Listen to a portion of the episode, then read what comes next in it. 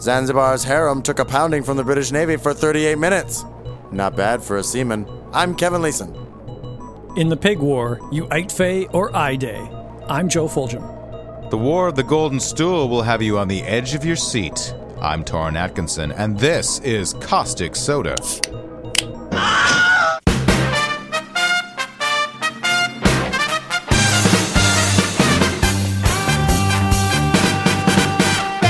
Weird comes from the Proto Indo European vert, which means to turn or to wind. Oh. Uh, the sense uncanny or supernatural developed from Middle English use of weird sisters for the f- three fates, the goddesses who controlled human destiny, portrayed as odd or frightening in appearance, such as in Macbeth, which led to the adject- adjectival meaning odd looking or uncanny, odd, strange, disturbingly different. Okay. War is Yes. from the late Old English vire, meaning large scale military conflict, from Proto Germanic verza, meaning to confuse or perplex, from pre Indo European verse, to confuse, mix up, suggests the original sense of war was to bring into confusion. Almost sounds like the same word. Uh, Origin. confusion and war? Yes. We will not be discussing today weird weapons Hmm. or weird strategies, tactics, Mm, because uh, doing the uh, when I just scraped the surface of those two things, there's more than enough material for a whole other episode. Okay. Weird War is going to turn into a little bit of a mini series. Weird Wars! The first psychologist to investigate war was William James, who wrote the essay The Moral Equivalent of War in 1910. James Oh. suggested that warfare was prevalent because of its positive psychological effects, Oh, both on the ind- individual and on society as a whole. I love attacking other people. Mm-hmm.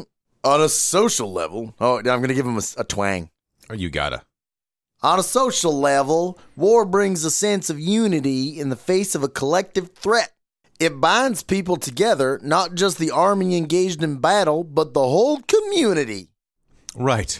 Uh, he referred to this as discipline, a sense of cohesion with communal goals. He believed the war effort inspired individual citizens, not just soldiers, to behave honorably and unselfishly Oh. in the service of a greater good. On an individual level, a positive effect of war was that it made people feel more alive, more alert, more awake, or what we call them the three A's. Ah. Ah! It redeems life from flat degeneration. It supplies meaning and purpose, transcending the monotony of everyday life. Ah. Life seems cast upon a higher plane of power. Okay. Warfare also enables the expression of higher human qualities, Oh. which often lie dormant in ordinary life, such as discipline, courage, unselfishness, and self sacrifice. Sure, that's one side of the coin. Yeah, well, this is one man's opinion. And then they're stabbing someone in the neck with Well- your with your bayonet. Now, what was his title? Was he a psychologist? Oh, it says psychologist. I think his title should have been warmonger. Yeah, but all that stuff, discipline, courage, unselfishness, and self sacrifice is stuff that you drill into people so they'll go to war. If Oh, you think Oh, you, it's you good. think it's a chicken and egg argument? I, yeah, I I Got mean it. it's true there's discipline, but that's because we found out that if you have troops with discipline, they win your wars Mm-hmm. more more likely than those who don't. So you drill discipline into them. If you want discipline, you can do it without war. No, I Farming. evidently Farming can't. requires you have to get up to milk That's right. that cow. Yeah. That That's why requires a I'm not- lot of That's why I'm discipline. not a farmer. Or a soldier. Maybe they're at war with those cows. The cow war. The cow war. Mm. Well, we'll talk about some animal, uh, you know, uh, engendered wars later on. 76 to 63 BC, Hmm. the Third Mithridatic War. That's the peeing war, right?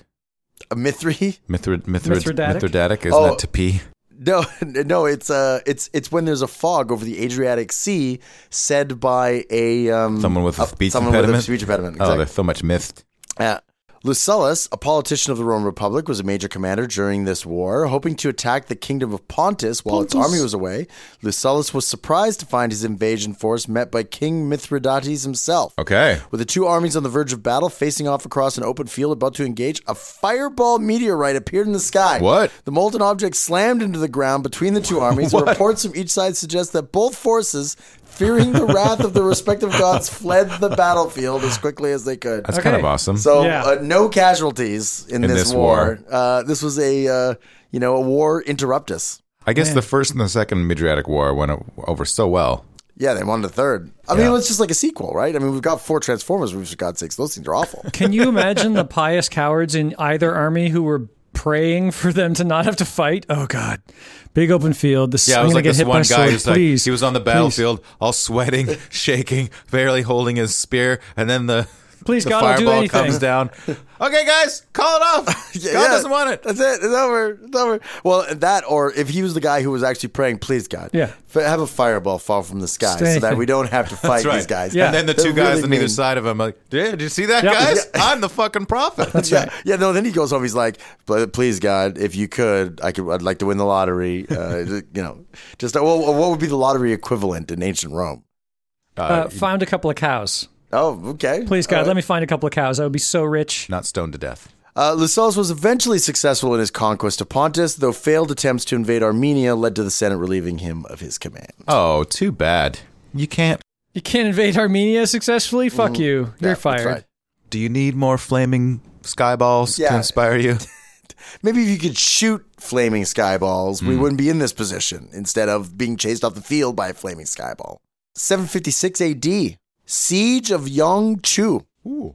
A Tang Dynasty official, Zhang Jun, led forces during a siege of the important outpost Yongchu from the rebel Yan faction. Zhang Jun's troops ran out of arrows pretty quickly and therefore lost any chance to break the siege of the city. In the dead of night, he ordered his men to play war drums and make noises as if they were planning to sally forth out of the walls. Ooh, Sally. As they did so, they... fan of Sally's, are you? Remember that? a, co- a co- a newspaper comic called Sally Forth? Sure, yeah, Sort of. yeah. Well, you, but you said it like you thought she was sexy or something. Uh, sure. Okay, all right, that's good to know. As they played the drums and made noises as if they were planning to sally forth, they lowered straw dummies down the face of the wall. The enemy, thinking they were under attack, Zhang Jun's army was leaving the city, shot the dummies with as many arrows as possible. Zhang Jun's troops then raised the dummies and resupplied their arrow stores. Oh, wait, okay. So straw dummies to get arrows to fire back at them. Oh, I see. So they Uh-huh. shot the dummies full of arrows. Wow, that's crazy. Yeah. That seems like it would not work, though, really. The next night, Okay. They tried the same ploy again, Oh. Right. but the enemy ignored the tactic. So Zhang Jun's troops actually sallied forth and broke the siege with a surprise attack. okay. All Yep. right. So it's like, don't shoot the arrows, Who's- boys. who was in Just charge? straw dummies. Who was in charge of this? Uh, Zhang Jun. you're a smart guy. Yep. 1325. Doot, doot, doot, doot, doot, doot, doot, doot, doot, doot, doot, doot, doot, doot. You put the war of the bucket. This is Oh. called the war of the bucket. There you go. Fought in Italy between the rival city states of Bologna, uh, I think it might be pronounced Bologna. Bologna, and Modena. uh huh. It was provoked when Modenese soldiers stole the bucket from a city well. Okay. All right. In reality, this was but a single episode in the over 300 year long struggle between Guelphs and Ghibellines. Mm-hmm. These were factions supporting the Pope and the Holy Roman Emperor, respectively. And the split between these two parties was a particularly important aspect of the internal policy of the Italian city states from 1075 until the 15th century. So Guelphs, Ghibellines. uh, Guelphs and Ghibellines and Bolognas and Medinas and. All right. Okay. All right. I already keep it too many. straight. I think uh, the Bolognas are Guelphs and the uh, Modinas are Gil- Ghibellines. I mean, we, you said them in that order, so that's what I'm just guessing. Who uh, are followers of the Pope and the Holy Roman Emperor, respectively? Yes. Broadly speaking, Uh huh. Guelphs tended to come from wealthy mercantile families, whereas Ghibellines were predominantly those whose wealth was based on agricultural estates. But everybody was wealthy. Guelph cities tended to be in areas where the emperor was more of a threat to local interests than the pope, and the Ghibelline cities tended to be in areas where the enlargement of the papal states was the more immediate threat. All right. Holy Roman Emperor Henry VII was disgusted by supporters of both sides when he revisited Italy in 1310. Disgusted by both supporters. Well, they're stealing buckets for God's sakes. I mean, uh, like when you're when you're getting to the you know kind of the nitty gritty of it all, it's like you're, you're. I mean, are these just like you know the longest pranksters in history. Ooh, like maybe. 400 years of pranks. You know, one guy's stealing the bucket, the other guy, they're like, you know, uh, painting a mustache on their pet pig, right? You know, the other guy's like, they're Putting TPing saran wrap over the to- over the toilet bowl. they're TPing the castle, Yeah. right? You know, they're uh, they're throwing eggs at their at their serfs. In 1334, Pope Benedict XII Oh, they're surfing their serfs. They're using their serfs as surfboards. threatened people threatened people who used either the Guelph or Ghibelline name with excommunication. These guys are like the Middle Ages Italian versions of frat houses. Maybe You know, nobody likes them. maybe The, the Holy Roman Yeah, Emperor is kind of yeah, like, guys, yeah. guys, guys, just shut up. Scale it all right? back. The, the- the Pope is just like, okay, if you guys actually keep doing this shit to each other, I'm gonna kick you out of the church. Now, Modena won the Battle of Zappolino, Mm-hmm. the only battle in the War of the Bucket. It does sound like a good pasta though. I Zappolino? really would, I would order a bowl of Zappolino if I Yeah. were in a you know a top shelf Italian restaurant. An unusually large encounter. The battle took place 15th November 1325 towards sunset. The Bolognese had 30,000 foot soldiers The what? That seems like a lot. and 2,000 cavaliers. Uh huh. They faced 2,000 cavaliers and 5,000 foot soldiers on the Modenese side. So the Modenese are outnumbered six to one. So does Cavalier mean you fight, but you're not really into it. You're like, yeah, I'll fight, whatever. Eh, Just kind of go about it. And I'm, I'll fight if you need me. Uh huh.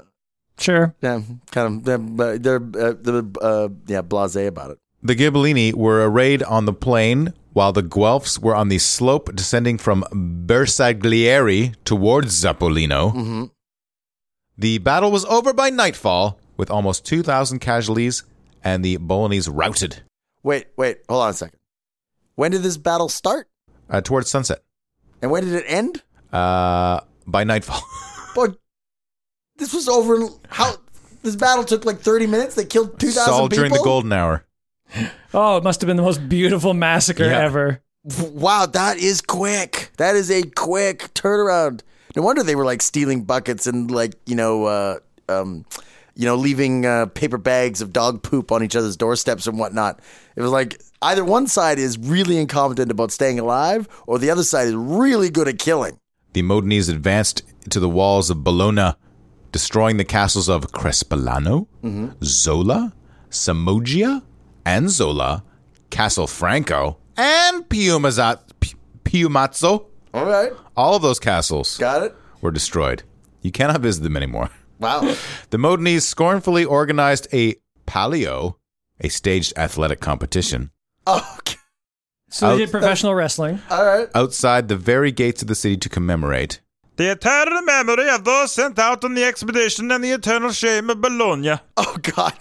So Totally professional wrestling, uh, right? yeah, well, well, I mean, in the middle, in the w- w- the Middle Ages version Yeah, of it, yeah. right? You know, whatever that might be, probably punching uh, peasants, right? You know, a Yeah. peasant punching competition. and just ton of like uh, microphone shouting and boasting, right? You know, when those Bolognese came over, we totally kicked their ass. well, so the so the Bolognese had thirty thousand people on the field, Hmm. right? Two thousand of them got. I mean, if they got routed, I'm sure most of the two thousand dead were from their side, right? Hmm. So they emptied all their castles, ran back to Bologna, shut the gates, and these like other guys ran up and were like, Posing. We are so badass that I'm gonna like I'm gonna bench press right outside Yeah, here to yeah. show you how badass I am.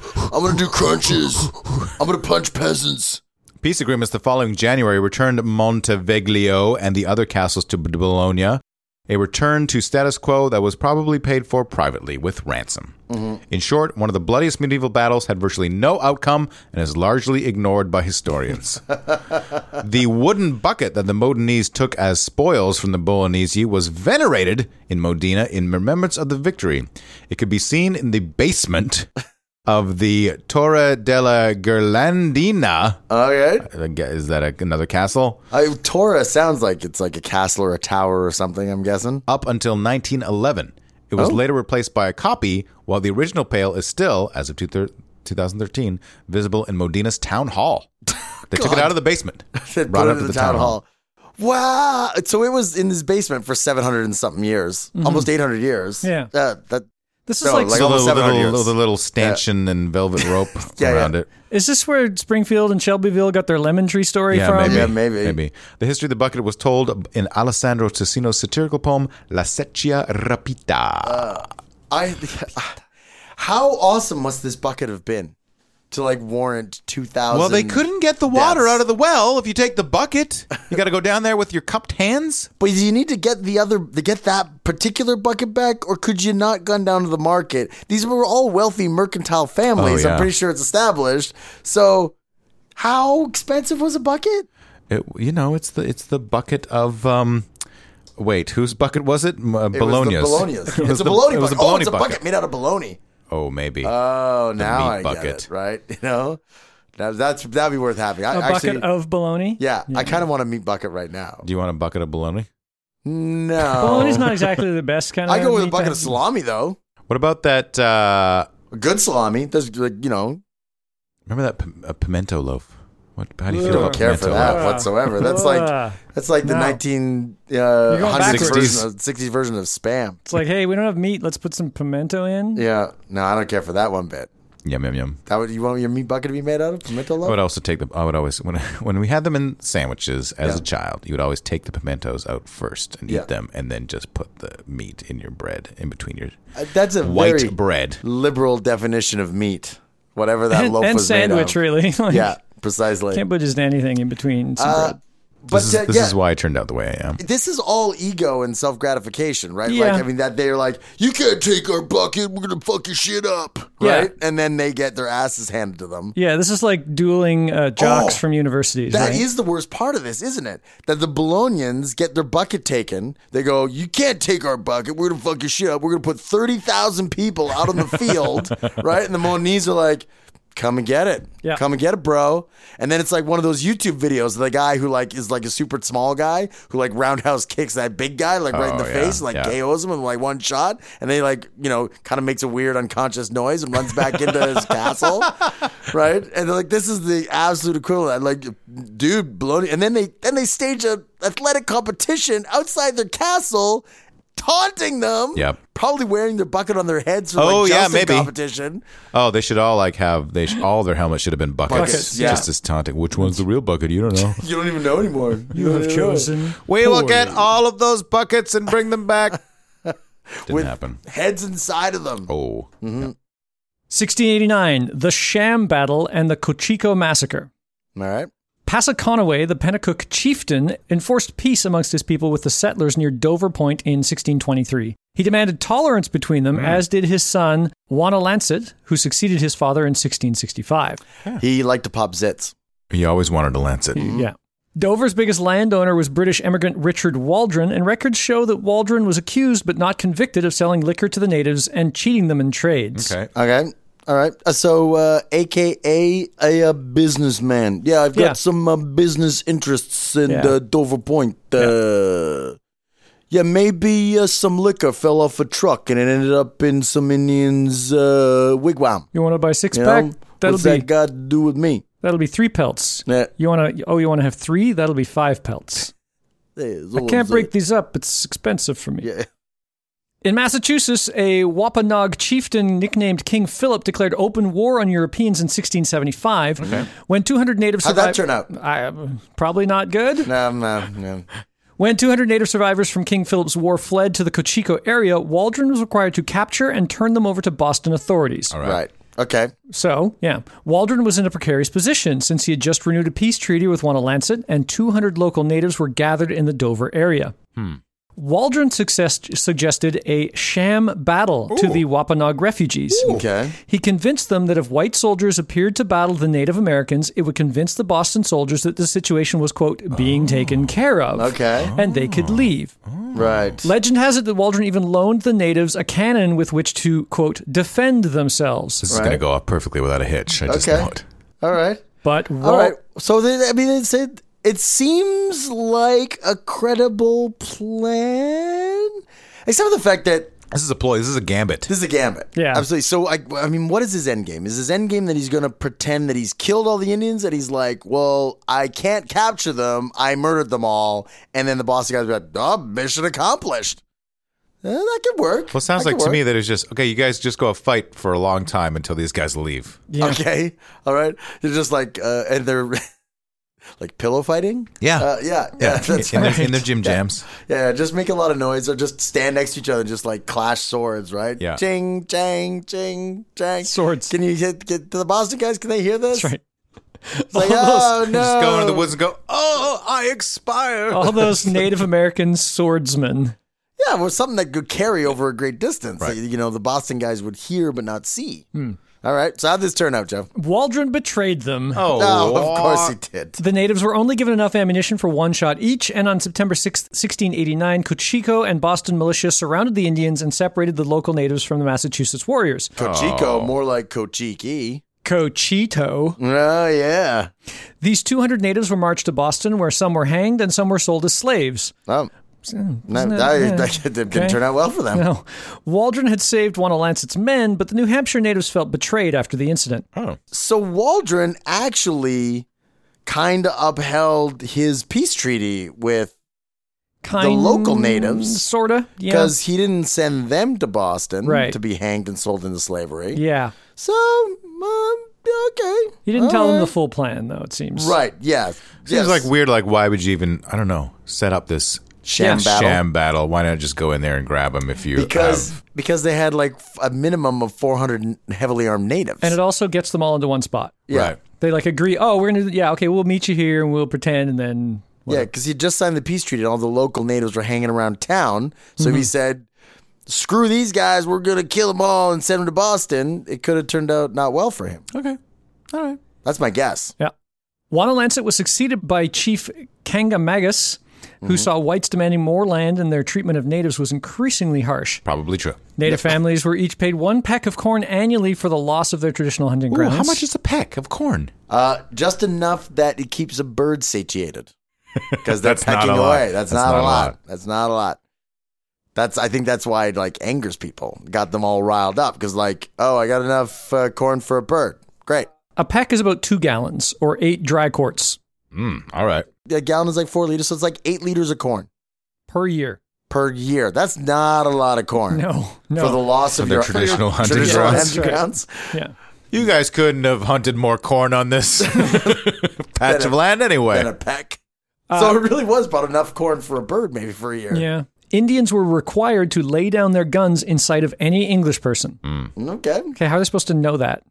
Mm, What the difference between like English English, and and, Dutch Irish and and French? Dutch. Probably just whiteys. Oh yeah, I think by English that's heavily Yeah. air quoted. that's like uh, English. white guys. It's basically do what we say every shoot. You That's probably. uh, that's uh, you know uh, businessmen. You know, if you see a businessman on the road, you gotta lay down your gun. I got you know. some English in me. Yeah, that's right.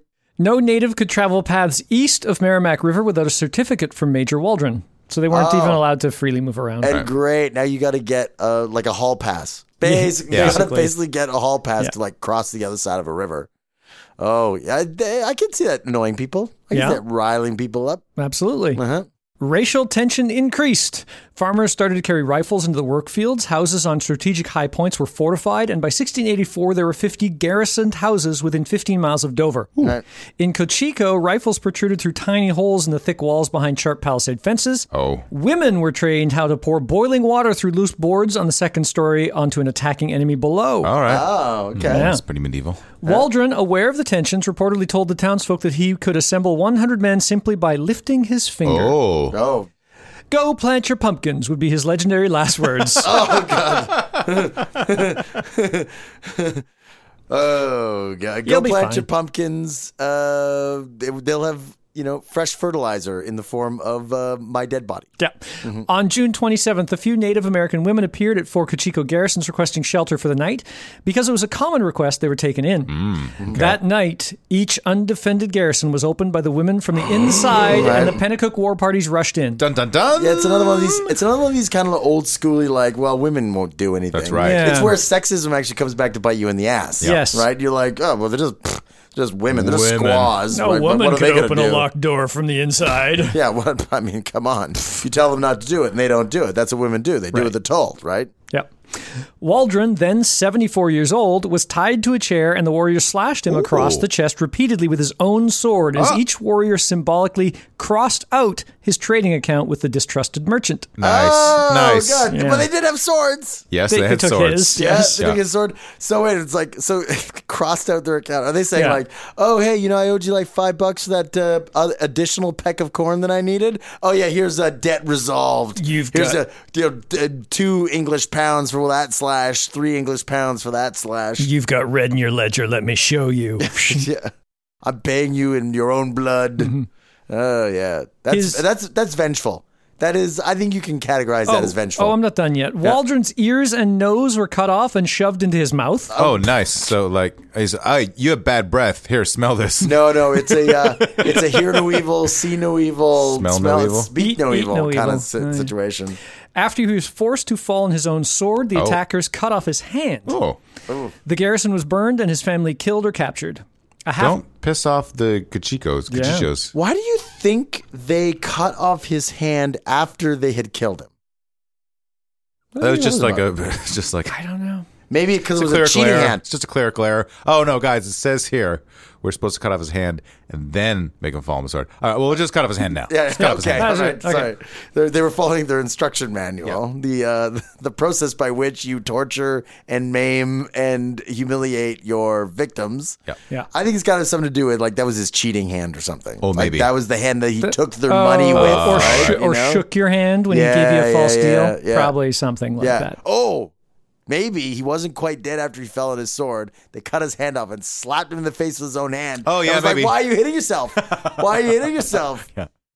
A classic, a classic gambit. I know, I know that one very well. With the cutting off part, No, but the, Oh, okay. the why are you hitting yourself? Yeah. You know, this is just like why are you hitting yourself oh? 2.0. I think I can hear Mike sobbing outside. Ah, your poor brother. A half dozen other Cochico homes were burned out by morning. In one bloody afternoon, a quarter of the colonists in what is now Dover, New Hampshire, were gone 23 killed, 29 captured in a revenge attack by native warriors. Revenge. Oh, Well, there you go. Uh, so sham battle, good idea or bad idea? Good idea in that you didn't in- have to engage like 400 like uh, you know native warriors in open battle like kind of within your own town. Bad idea because you end up getting your ear, nose, and hand cut Well, off. I think and it's stuffed in the, your I think mouth. it's the betraying. Like, I think. Do you think that if he just went in there and just did a standard battle that was like actual up sham front, was Right. up front, no sham, sham, be damned, damn that sham. Oh, Just have a regular battle, then the people who survived wouldn't be so pissed Well- off because he didn't. Well, he didn't trick us. He just But I think fair the- and square. I think the local natives were kind of, it's pretty obvious they threw themselves in with the refugees from outside of Boston, that they were siding with the other native band. Hmm, okay. So you would have had to fight your local natives that you had a peace agreement with, mm-hmm. right? Right. Yeah. yeah, because they're all mixed together and you're white, you don't know who's what. Well, but here's the thing they just said a quarter was wiped out and it was like 52 people. So that means there was only like 200 people in the settlement and there were like 400 natives. Yeah. Who says they would have won that sh- that non sham? Like the, the, the sham, I think, was Right. to preserve Right. you know, their people. Yeah, Right. whoa, whoa, whoa! Uh, let's do just we'll just do a fake fight. Yeah, because Boston Right. called them up. They sent a message. Leave your bows and arrows and spears at home. Take this gun with one bullet in it. Take your 200 men, women, and children. Go capture those 200 hardened native warriors that have run into your territory and send them back to Boston. And uh, Waldron went, "Wha- uh, buh. I got to come up with a better plan than Right. the one that Boston has given me. Right. And how about sham battle? I know. I'll screw over the natives. Yeah. Well, the, you know, it wasn't entirely unheard of in the Uh, era. yeah. Well, he was known for ripping them off anyway.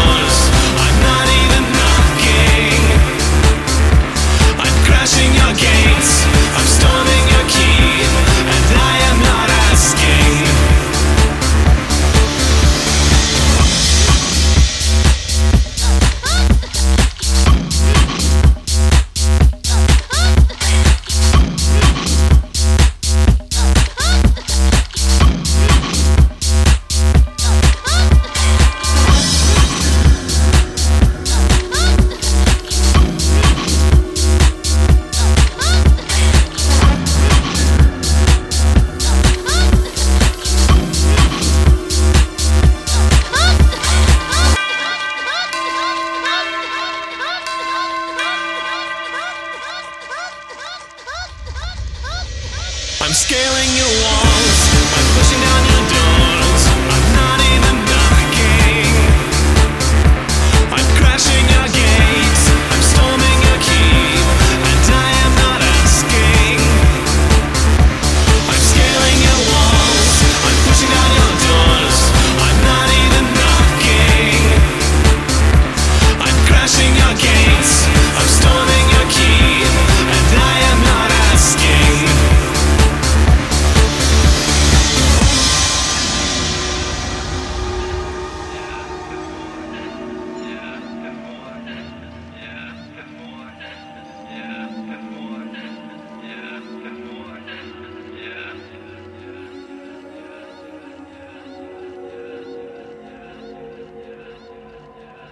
Seventeen thirty-nine to seventeen forty-eight. The War of Jenkins' Ear. Not Brown Jenkin from Dreams of the Witch House, H.P. Lovecraft story, weird human-faced rat familiar. Yeah, yeah, yeah. Just regular Jenkins. Okay. Regular, good old Jenkins, who has at least one ear. Yep. Now, Minimum. because it started a war. Yep. Okay, got it. This is a war between Britain and Spain.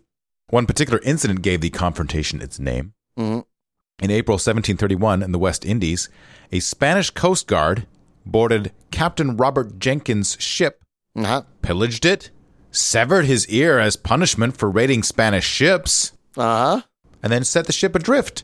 Jenkins presented the ear to British parma- Parliament, and the outraged English public demanded retribution. Oh, so they didn't even t- keep his ear. They, Yeah, like, they just cut it cut off off. your ear. And you, here, you take that. It's You your- take your ear back. Yeah, you can have your ear. It's a, it's a souvenir, so you'll never It's a forget. souvenir. Uh, Yeah, I approve of that. An account of the attack on Robert Jenkins is as follows The British brig Rebecca, captained by Robert Jenkins of the East India Company, and supposedly carrying a cargo of sugar from the British colony to Jamaica, of Jamaica, to London, lay becalmed off Havana when she was overtaken by the 16 oared Spanish sloop San Antonio, Oh, captained by Juan Leon Fandino, nice. and the Spaniards demanded to search her for contraband. They motivated Jenkins' cooperation by hoisting him up the mast three times by a rope tied around his neck. Oh, That was the motivation. hold on a second. That's what we call Motivated, motivated. motivated cooperation. Yeah. I think it was like, hey, you know, if you don't uh, cooperate, we're gonna do it one more time. yeah. Yeah. And then casting him down the forward hatch. Exactly. When they have him tied up with a rope around his neck, to, and his men are are are no No. longer in the picture to the degree where they can haul him up the mast. How much cooperation do you require? yeah, exactly. Like, Is he just exactly. still saying no? And they're like, look, we can't unless you l- tell us we're allowed. Oh, are Spaniards vampires? Will they have to be invited inside? They have to be invited to uh, Vampire pirates? Vampirates. Vampires?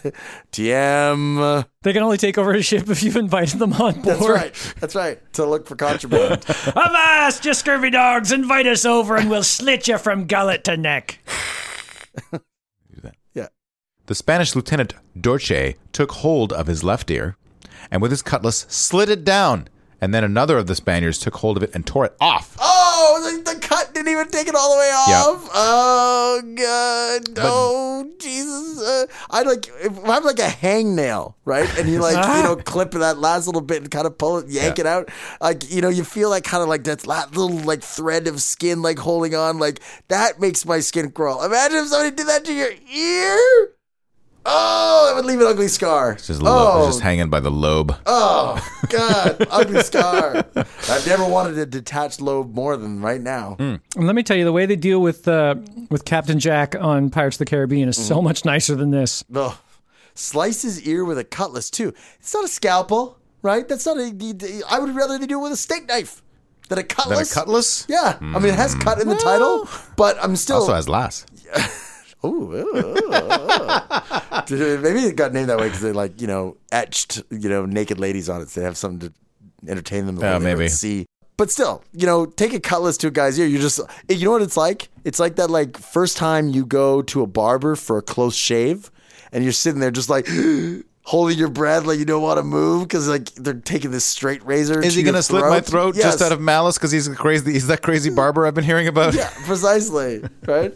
but uh, you know, when when a Spanish pirate is going at you with a cutlass, I'm not holding out much hope for surgical precision, and the fact they had to yank the ear off, Yeah. I think I'm right. Yeah, I think you're right too. so, Yeah. they, so they gave him the piece of his ear. Oh, and then they give it back. Yeah. Maybe they felt bad about it. Like, oh, sorry, that was a little. Uh, We haven't found anything, so you get to keep this. No, I think it was more like like, oh, dude, that was kind of. I'm sorry. Here, take it back. Maybe you can stitch it back on or something. I, that that was eh, we didn't mean it to be that ugly. Oh, they were accusing him of smuggling and bidding him carry it to His Majesty King George. Here, take this back to your king. Oh, show them what we mean business. Now, why the ear? Why'd they choose the ear? Maybe it was a guess- particularly handsome ear. More harsh than a haircut, Hmm. right? You know, Mm, Yes. shave his head, take Yeah. your hair back to King George. Oh. Also, probably a part you could cut off that you were re- reasonably confident he would survive. Yeah, maybe they maybe they're like, it's got another one, Yeah. right? You know, could have done a pinky, Right, could have done a pinky. but they did ear. Maybe they kept saying, "Can you let? Okay, we're going to search for contraband," and he was like, "What? We're going to search for All right. contraband? Yeah, I, yeah. c- I can't answer that Yeah, because that I was can't his hear ploy. you." His yeah, ploy he's was like, like, "I don't I'm know." sorry, uh, no Espanol. Yeah. Well, if Right, you're not like, gonna oh. if you're not gonna use those things, I'm just gonna cut them off. Yeah. Yeah. Oh, So throughout the 1730s, there were diplomatic attempts to resolve the conflict between England and Spain. How do you resolve getting an ear cut off? well, I think I think there were probably a lot of other conflicts, not just the Right. ear. That this is like you know part of the. It's became the the rallying cry. Well, when you're at the point where you like in in looking for contraband in order to demand they let you look, you're cutting off ears and like tying the guy by his neck and lowering him. I what do you do when you actually find contraband? You've already punished him. Yeah. How do you diplomatically resolve when you're already at that point? right. Oh. But after all diplomatic means were exhausted, King George II authorized the Admiralty Board to seek maritime reprisals against Spain. Oh. A fleet of warships departed Britain bound for the West Indies to attack Spanish ships and possessions. All right. In 1739, Portobello, a silver exporting town on the coast of Panama, was attacked by six ships of the line under Vice Admiral Edward Vernon, who captured it within 24 hours. The Mm-hmm. British occupied the town, destroyed its fortifications, port, and warehouses. Portobello Road in London is named after this victory. Oh, they renamed a road after it. Hmm. Okay, that's cool. More medals were awarded to. What about the partic- mushroom? Is the mushroom named after it too? Yes, it was. Uh, it was. That's why they're ship shaped. You turn them upside down, Got they it. can float Uh-huh. and uh, take over They- they- they- they- that's why Spaniards have a uh, have a deep seated hatred for portobello mushrooms ever since. Oh yeah. More medals were awarded to participants of this engagement than for any other event in the 18th century. For wait, for a battle that was over in 24 hours, then they're just like basically burned it to the ground? Well, Portobello's economy was so damaged that it did not recover until the building of the Panama Canal nearly two centuries later. Oh, okay. All right. Yep. I guess, you know, what do you cripple an opposition outpost like that? Metal it up. The success of the Portobello operation led the British in 1740 to send a squadron under Commodore George Anson to attack Spain's possessions in the Pacific. Before they reached the Pacific, many of his men had died from disease and were in no shape to launch any sort of attack. Okay. All right.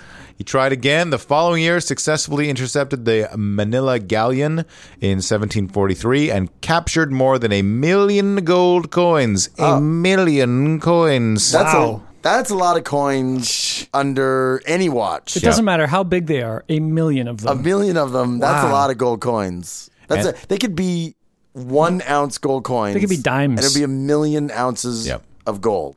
yeah. Anson arrived back in London more than three and a half years after he had set out, having circumnavigated the globe in the process, Right. with less than a tenth of his original forces surviving the expedition. Oh God.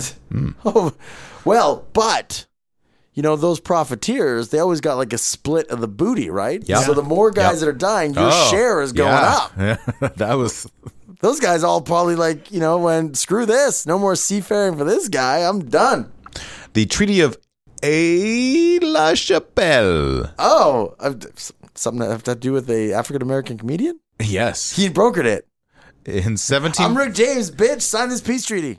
The Treaty of Aix la Chapelle in 1748 returned all colonial claims to previous owners, and the two nations unofficially agreed upon the St. John's River as the boundary between Georgia and Florida. From the British perspective, the war was notable because it was the first time that a regiment of colonial American troops was raised, made a part of the regular British Army, and sent to fight outside North America. Oh, okay. So American, that like they had a little American regiment uh, battling the Spanish. The War of Jenkinsear is commemorated annually on the last Saturday in May in Wor- at Wormslow Plantation in Savannah, Georgia. We just missed it. We just missed it. oh, Could have been a caustic soda road trip. the War of Jenkinsear commemoration. How do you think they commemorate the War of Jenkins here? Yeah, Uh, everybody they'll cuts chop off. their- they chops off and one of their shove it ears. in- Yeah. Sticks it in their pocket, takes it Yeah. to the king. Yep. That's the only possible answer, isn't Well, it? you can make uh, cookie ears, Oh yeah. like uh, cookies in the shape of ears. Ooh, it, there's a whole like kind of uh, you could have ears of corn. no, no. There's there's a there's a Gummy subset. ears. There's a subset of fetishists who like are into autoerotic asphyxiation, and they they they recreate the getting hauled up the mast by your neck. And now the Wormslow fetish community will put on their performance. We couldn't find a proper mask this year, so we just used a stripper pole. Uh, precisely. I note that this is not safe for children to watch, but please enjoy this historical presentation. This is exactly how we imagined it went down. Some guy all No in leather sentence. jerking it. like this. 1795, Battle of Den Helder. Den Helder. Is this a place or a person? That's place. Okay. It's place. In January 1795, the French Revolutionary Army was advancing into the United Provinces, now known as the Netherlands, Ooh. when a sudden onset of extremely cold leather- weather. Extremely cold leather. I'm Mm. still- oh my god, this leather's so cold. I still, I still have my mind in the uh, in the the Wormslow fetish community. When the sudden onset of extremely cold weather led to one of the strangest battles of the era, Johann Willem de Winter. Oh dear. It's a, a little too appropriate, isn't it? Was sent with a group of French hussars to capture the strong point of Den Helder and to keep any Dutch ships from escaping to friendly Britain. Wait, what's a hussar? Oh, they're um, they're horsemen. Okay. Yeah, but they're they're they've got like uh, um, Hungarian origins. Okay. Hussars actually fought in the uh, in the American War against the British too, because uh, the um, Lafayette took a bunch of French force French hussars over there to fight on behalf of the Americans to screw up the British colonies. General Lafayette. Mm. When the general arrived, he found that a Dutch fleet, which had been anchored in the harbor, had become stuck in thick ice brought on by freezing temperatures. Ah. Right. Simply approaching the fleet by marching his horses onto the ice, Yeah. the hussars were surrounded the ships and forced the Dutch sailors to surrender. It's Nice. the only time in recorded history a fleet has been captured by a cavalry charge. Fantastic. we actually have a painting of this event. oh, that's nice. There's uh, so we'll put this on the website. So go to ca- to causticsodapodcast.com and check amazing. out the French hussars capturing a Dutch fleet. I even though it's amazing that they did it, I'm still imagining all of those horses kind of being on the ice like Bambi. Yeah, Right, like they're like, freaking the "What? fuck Zip, out. zip, right? But as bad as they've got it, the guys in the ships are still screwed. There you go. That's great. Yeah, because it's not like they can bring them around broadsides to fire That's their right. cannons. You can't. Just approach them from the front and the Yeah. back, and you're all right. Yeah. 1828. The Pastry War. Mmm, delicious. Oh, so this when is- pastries fight one another for who is the most tasty. No, this is this is like just the uh, the 1828 version of uh, Cake Boss or Cake Wars. You know those like all those reality shows are That's like right. stolen from That's this right. idea. It's just everybody just gathers around and tastes pastries. And like, One of them is poisoned. oh, that's that's the war part. Sets off a conflict. I don't know. All I'm thinking is Adventure Time and Princess Bubblegum's Candy Kingdom. They must have had a pastry war at some Oh point. yeah, absolutely. Mm-hmm. In 1828, angry mobs destroyed large parts of Mexico City during a military coup. Okay. Okay. One of the victims of the rioting was an expatriate French pastry chef named Remontel, Okay. Okay. whose small cafe was ransacked by looters. Mexican officials ignored his complaints. So Remontel got a rat to help cook food for everybody. Well, in it, in the Mexican authorities' defense, it is especially easy to ignore people with French accents because it's so comical. Right. Uh, my uh, paste, my cafe has been ransacked. No, I went Italian on that one. God, I'm even half French. I can't even do it. So Remontel petition- petitioned the French government for compensation. His Mm-hmm. request sat unnoticed through official channels until a decade later. Okay. Oh, the bureaucracy. Oh God. When it came to the attention of King Louis Philippe, How does it come to the attention of the king? Like, did somebody? Somebody keeps passing the buck, and eventually it goes up.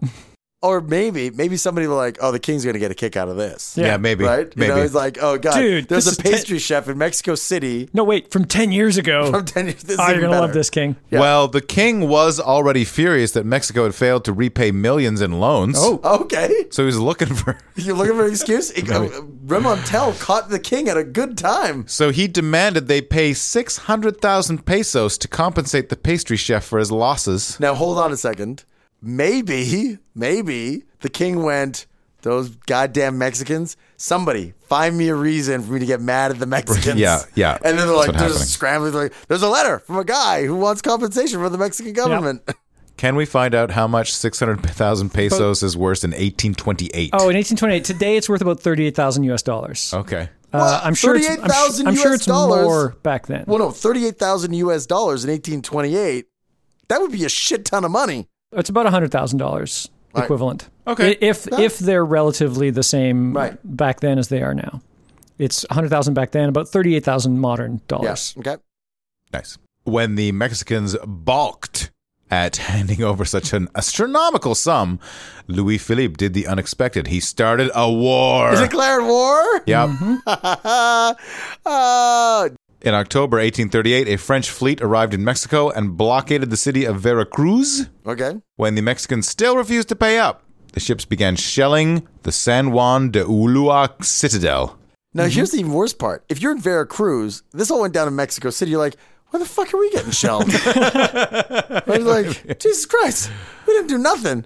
We like pastry chefs. They, they, they lined their walls with pastry chefs. They're just like, ah, it's like, you're like human shield Mm. Yeah, of maybe. pastry. Yeah. yeah, like, A few minor battles followed, and by December, uh, it's two weeks, uh, two months later, as many as 250 soldiers had been killed. The famous General Santa Anna even came out of retirement to lead the Mexican army against the French, and he lost a leg after he was wounded by grape shot. oh Ah, God. Does anybody see my leg? It's around here somewhere. Jesus. Fighting finally ended in March 1839 uh, when the British government helped broker a peace deal. As part of the treaty, the Mexicans were forced to shell out the 600,000 pesos, no doubt a very large sh- sum for a pastry shop at the time. So, so they end up paying the 600,000 pesos anyway. Yeah. And Yeah. uh, but they had to have like a war. So they should have just paid it right out of the get go. For like half a year. Yeah. yeah, yeah. The 250 dead soldiers. Like, wow. I, I, I don't know if I like am frightened by the French king or if I love the French king. Pastries are very dear Oh. to my heart. Well, seeing as how your your your heart is surrounded by pastry at this Yes, point in time, that's yes, pretty much encased in Yeah. dough, right? It's got my patina of uh, phyllo pastry. Well, that is true. The French take their pastries very seriously. Maybe in his letter to the king, he had very colorful language Oh, that's about right. how This you is know, not just a pastry boots. shop. This is a.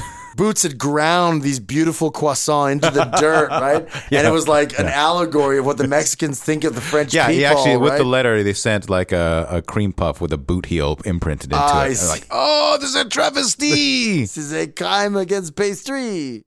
Must have retribution. 1859, the Pig War. Mm-hmm. All right. I'm not really into pastry, but bacon is good.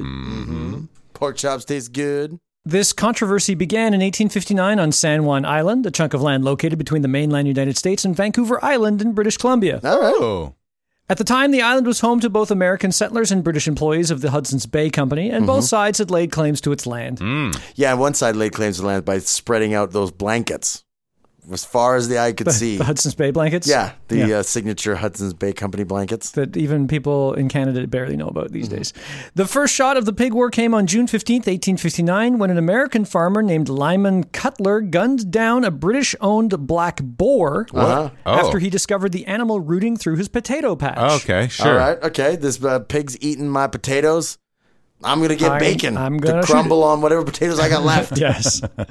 the ensuing argument over the dead hog increased tensions between the two groups of settlers, and Cutler was even threatened with arrest. Okay. You'd shoot somebody else's pig? Yeah, okay. But the pig was on his property. Right, so you shoot He prob- away. well, that's good. You didn't. You didn't have a proper fence. This is how it's all going down. Yeah. Oh yeah, Yeah. yeah, yeah. Yeah.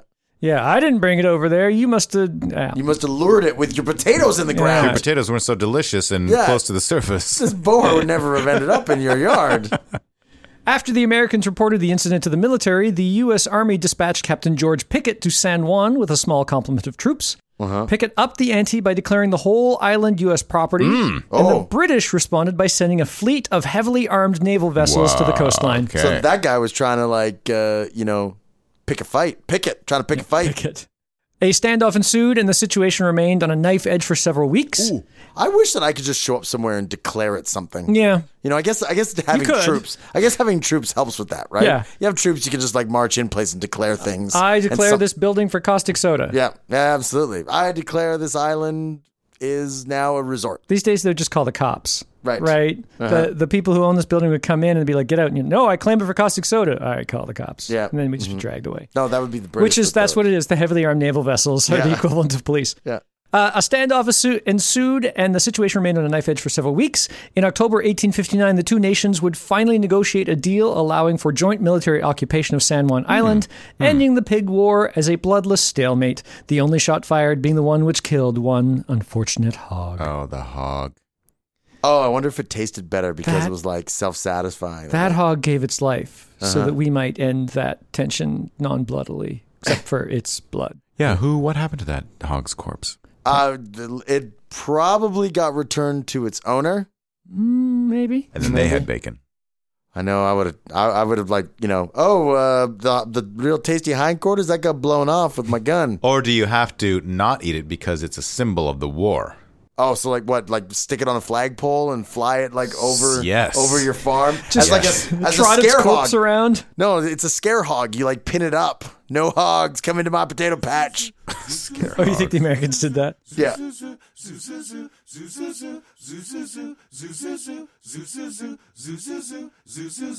It's such a weird feeling to know you're alive. It's such an awful feeling. You're dying inside, and when you wake up, startled to say, I hope I don't go crazy today. It's such a bad feeling, an ominous feeling, a feeling you know that we'll be back when the week is new. And we'll have more gross facts for you. And you'll have things you'll want to hear about. We will too. Zoo zoo zoo zoo zoo zoo zoo zoo zoo zoo zoo zoo zoo zoo zoo zoo zoo zoo zoo zoo zoo zoo zoo zoo Caustic Soda was recorded by Mike Leeson in a closed carriage tied to an opponent who was hacking at his lower region with his teeth. To comment on episodes, make donations, and for links, images, videos, and show notes, visit causticsodapodcast.com. Rate and review us on iTunes. Visit us on Facebook, tweet us on Twitter, at Caustic Podcast. Email us at info at causticsodapodcast.com. Thanks for listening.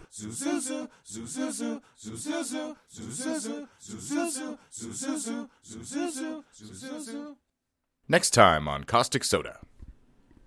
Yeah. So he didn't diffuse the situation. He did the exact opposite of diffusing the situation. Hey, go defuse that fire. More wood coming up.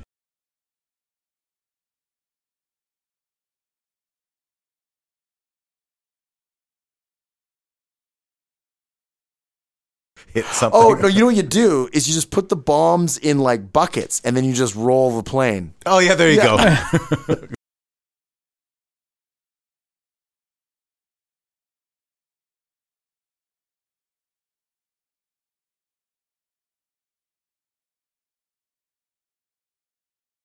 War.